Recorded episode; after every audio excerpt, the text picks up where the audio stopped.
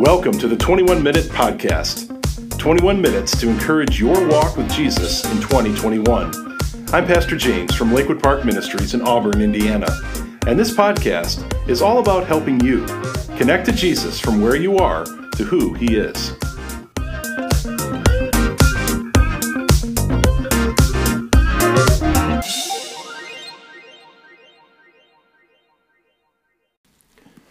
Welcome to another episode of the 21 Minute Podcast. This is episode 13. I'm Pastor Luke. With me is Pastor James. James, how are you today?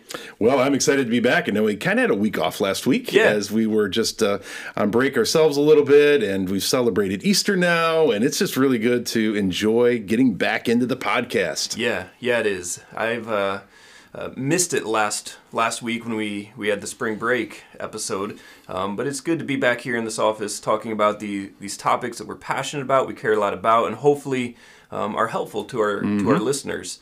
And so, uh, with that said, why don't you go ahead and lead us into today's topic and what we're going to be talking about?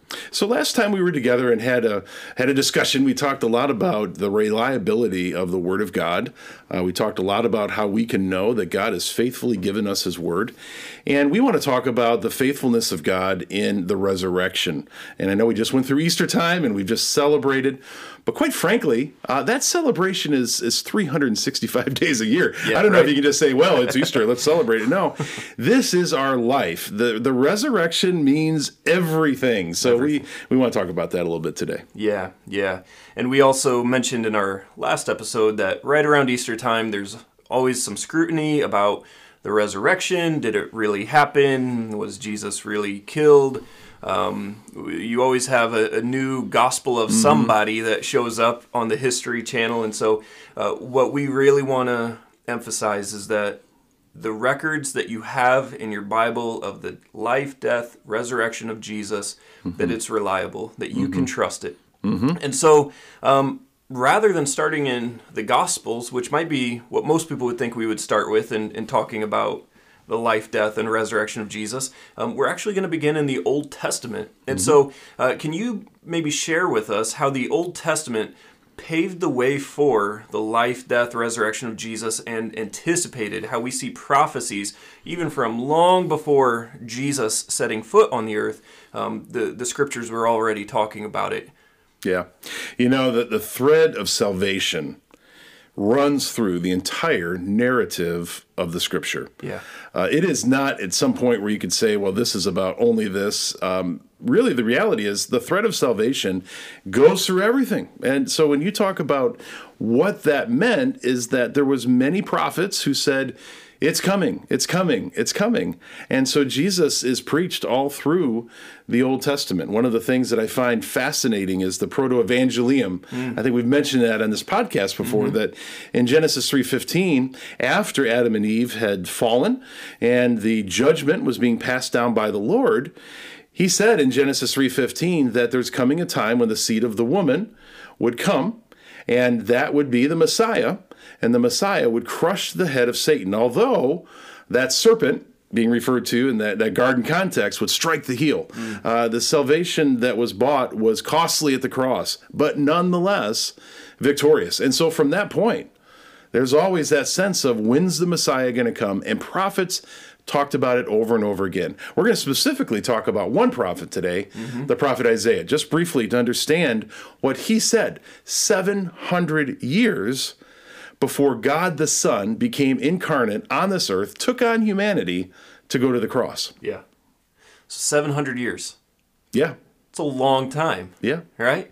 And uh, some some folks might criticize uh, the Old Testament and try to attribute it to a later date, but we, we have a lot of evidence that supports that 700 uh, year writing for Isaiah. And, and for that to have such a stark fulfillment in the, in the, the gospel accounts in the life of Christ, um, that's, that's amazing for us to consider. So, can you share some Isaiah with us um, to, um, to maybe let us see what was being written about 700 years before Christ, and then if we consider that with what we know in the Gospels, it, the parallels are so strong. And so, um, share with us some Isaiah. Well, you know, Isaiah really outlines specifically what Jesus was going to do as the Messiah on the cross. It's probably most clearly seen in Isaiah chapter 53. You probably maybe even have heard it this past weekend as you went to Easter celebrations and Good Friday. Uh, th- th- this is the time in which Isaiah specifically says, Here is how the Messiah will serve. And in fact, Isaiah calls Jesus the servant. And so this is his service. And in the process of serving, he outlines in depth 700 years Yeah. before what was going to happen on the cross. Specifically, let me give you one verse, um, and I'll give you a few, but let me give you th- this one first Isaiah 53 5. But he was pierced for our transgressions, he was crushed for our iniquities.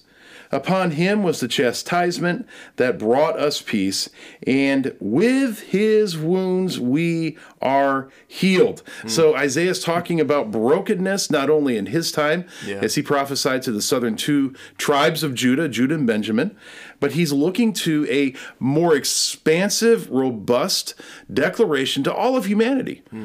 Healing comes because Jesus died. And so pierced. Uh, we know what happened on the cross that Jesus had the nails driven through his hands into his feet, uh, crushed for our iniquities, and the chastisement. So that word is for his punishment that brought us peace. God the Son was punished by God the Father. And that's the essence of what Isaiah was saying here. Uh, I like to say it this way In salvation, God saves us from God by God punishing God. Uh, no, you guys have to think about that one a right? Okay, but but if I could say this is what the cross was about, this is what Isaiah was talking about. This is the core of the gospel, really. God saves us from God. Well, we know that he took that chastisement, he took that wrath, because God the Father had to punish God the Son. And so, in, in pouring out his wrath on Jesus, God the Father's wrath was what we say appeased. In other words, he he punished sin. Jesus died in our place and was punished in our place. So God had to save us from his wrath because he's a holy God. Uh, he's got to deal with it. He's a righteous God, Yeah. but he's all loving. Yeah. And so he loved us so much that he saved us from his wrath. And that's the second part of the statement by God punishing God. Yeah. He punished himself for our sin. And that's what happened on the cross is God the Father punished God the Son for our sin. Yeah. In our place. Wow. That sounds an awful lot like the gospel in Isaiah 53 Yes. before any of the four gospels were written. Yes. And so um, uh, here's a, a fascinating um, uh, quote for you here from a statistician by the name of Peter Stoner. Um, he's a, a scientist in the area of mathematical probabilities, and, and he wrote a book called Science Speaks about Old Testament prophecies, which Isaiah 53 is, is, is one, um, and, and how improbable it is that one man fulfills just Jesus fulfilled over 300 Old Testament prophecies, but he says Wow. just for Yep. eight of these Old Testament prophecies to be fulfilled by one person, he says that statistically that's 10 to the 17th power. Help me out with that, Luke. What Yes. does that mean? Let me go ahead and illustrate that for you, what that means 10 to the 17th power. This is what he says. He says, We take 10 to the 17th power of silver dollars, we lay them on the face of Texas. That's a big state. yeah. Ten the- Everything's bigger in Texas. Yeah, that's right. That's right. 10 to the 17th power of silver dollars laid over the face of Texas would go two feet deep. And then he says, mark one of those silver dollars and stir the whole mass thoroughly, blindfold a man, and tell him to pick up just one of those silver dollars. He says, what chance would he have of getting the right one? The exact same chance that the prophets would have at writing eight prophecies that one man later on could fulfill. Just eight.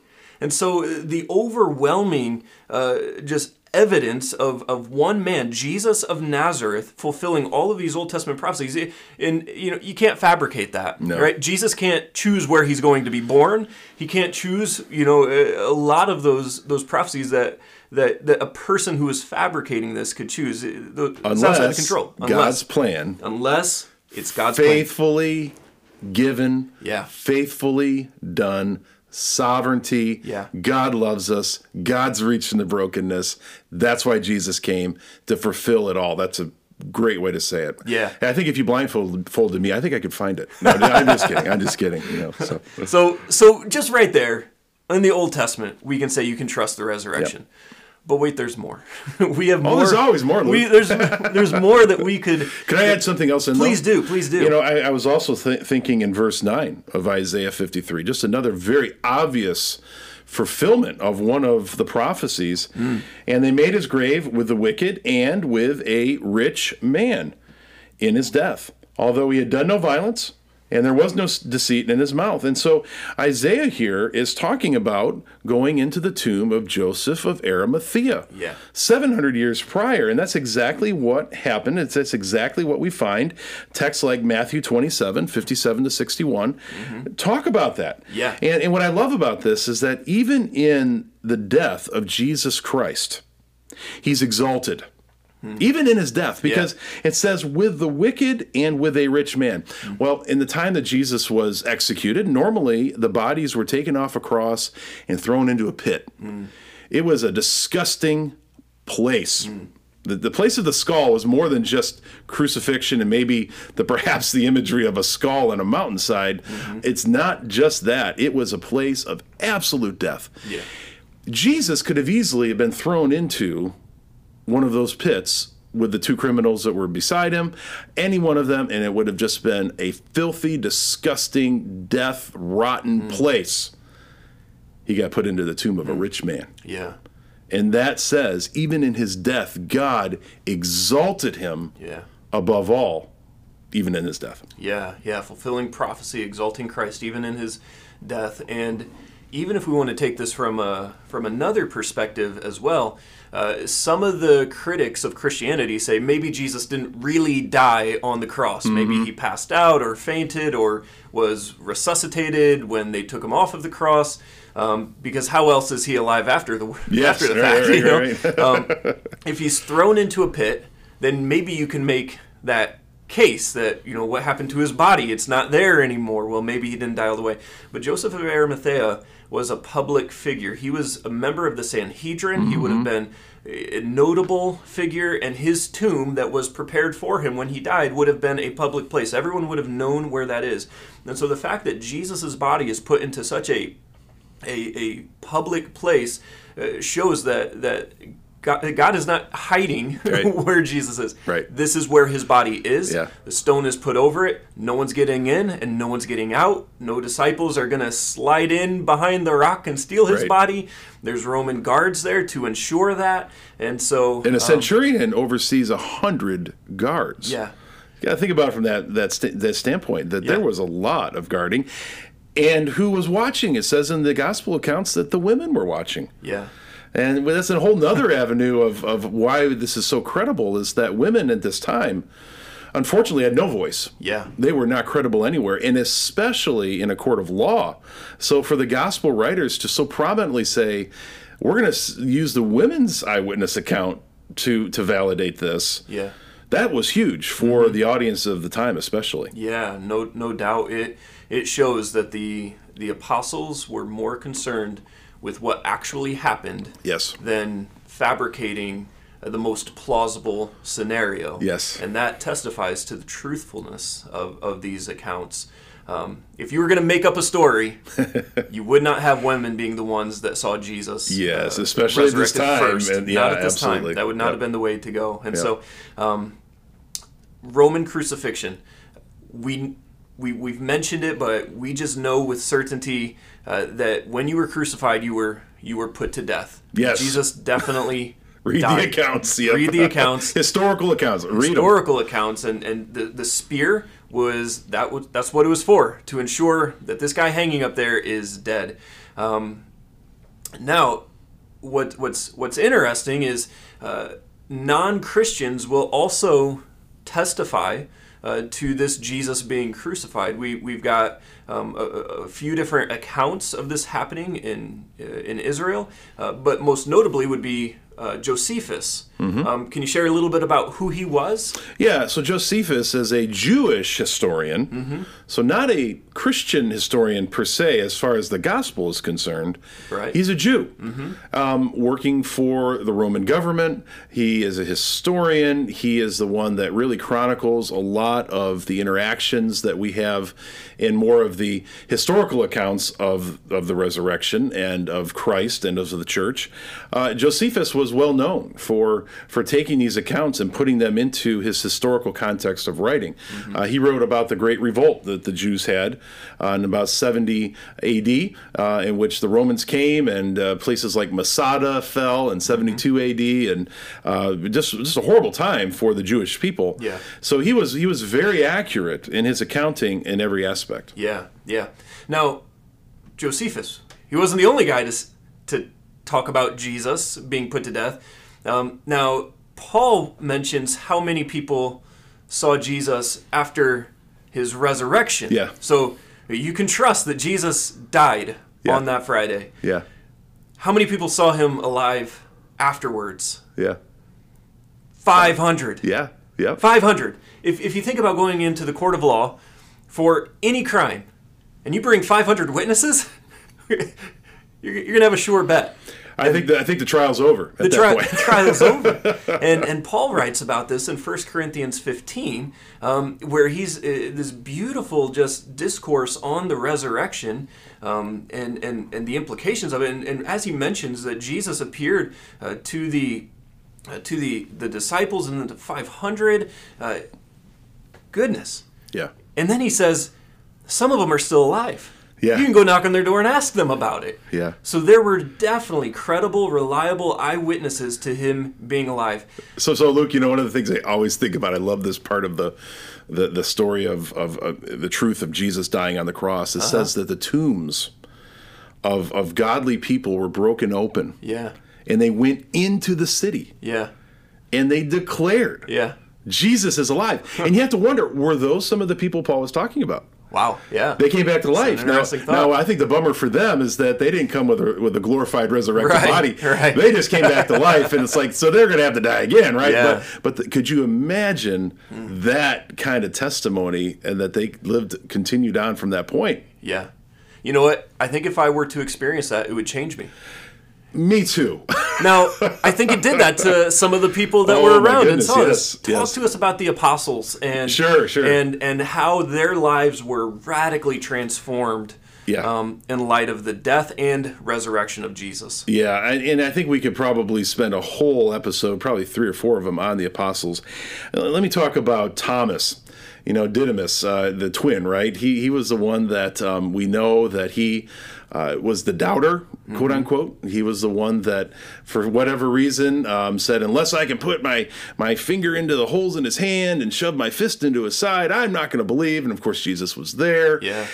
Thomas, it is believed after this whole season of the resurrection, the ascension of Jesus Christ, was so transformed, so changed, so believing, he went all the way to what we know as India today. Yeah. Wow. And he went as a missionary. Hmm. He went to share Jesus is alive. Hmm. The resurrection is true. Believe in the name of Jesus. And he uh, now this is a lot of things that we we don't have a whole lot of account for, but we have enough historically mm-hmm. to really truly find this credible that he went to church plant. Yeah. And apparently, at one point, he uh, was church planting in a region, was speared in the side. Uh, most likely, that's how he died. And to this day, uh, there is the reports that you can see Thomas's grave in India. amongst uh, all that the Indian culture is today. And so, one example that if truly Jesus had not resurrected and, and, and come back to life, what would have been so transforming to these men? Right. They would have had nothing that they would have felt compelled to do when their leader, their rabbi, was dead. He's alive. Yeah. And it was transformative, and they needed to tell everybody about it. Yeah, and that's that's persuasive um, because we, we see that they went back to kind of fishing. Thomas is doubting, and yet all of the apostles. Judas, uh, you know, he, he commits suicide, but um, then all the apostles give their lives for the gospel. John is exiled, and so he he doesn't die in the same way, Yeah. but the other ones are, are brutally martyred, and and so is the testimony of church history Yes. as Christianity and this message of this crucified and resurrected Messiah uh, just expands all over the Roman Empire. These these men are willing to die. So Thomas was exiled under Domitian. However, the fact that he was so boldly declaring says so much Yeah. about the transformed lives that these men had and and what they did in spreading the gospel. We know for the first 300 years the gospel exploded over the Roman world. Yeah. And the church growth was phenomenal. Yeah. You will see church plants everywhere all over the Roman world. And it, it- it's interesting when you, see, you hear what Tertullian said years ago, uh, you know, centuries ago, when he said, The blood of the martyrs is the seed of the church. Yeah. And that's what we see evidenced first and foremost in the disciples' lives after Jesus came alive, after Jesus resurrected and was ascended. And time for our buzzer beater now. So, James, if you could visit one place to get an understanding of the resurrection impact, where would you go? Wow. You know, you could say, well, I, I'd go to Israel on a tour for a month and I, you know, do some archaeological digs and try to understand all that. Um, I'll tell you where I'd go, Luke. Yeah. I go to church on Sunday. That's a good answer. That's where I'd go. Yeah. That's where I do go. right. I go to church on Sunday because that is the evidence of the resurrection of Jesus Christ, the transformed lives by believing in Jesus, being forgiven of sin, transformed completely, made new completely. Eternal life. Yeah. Great answer. Well, that wraps up this episode. Until next time, God bless.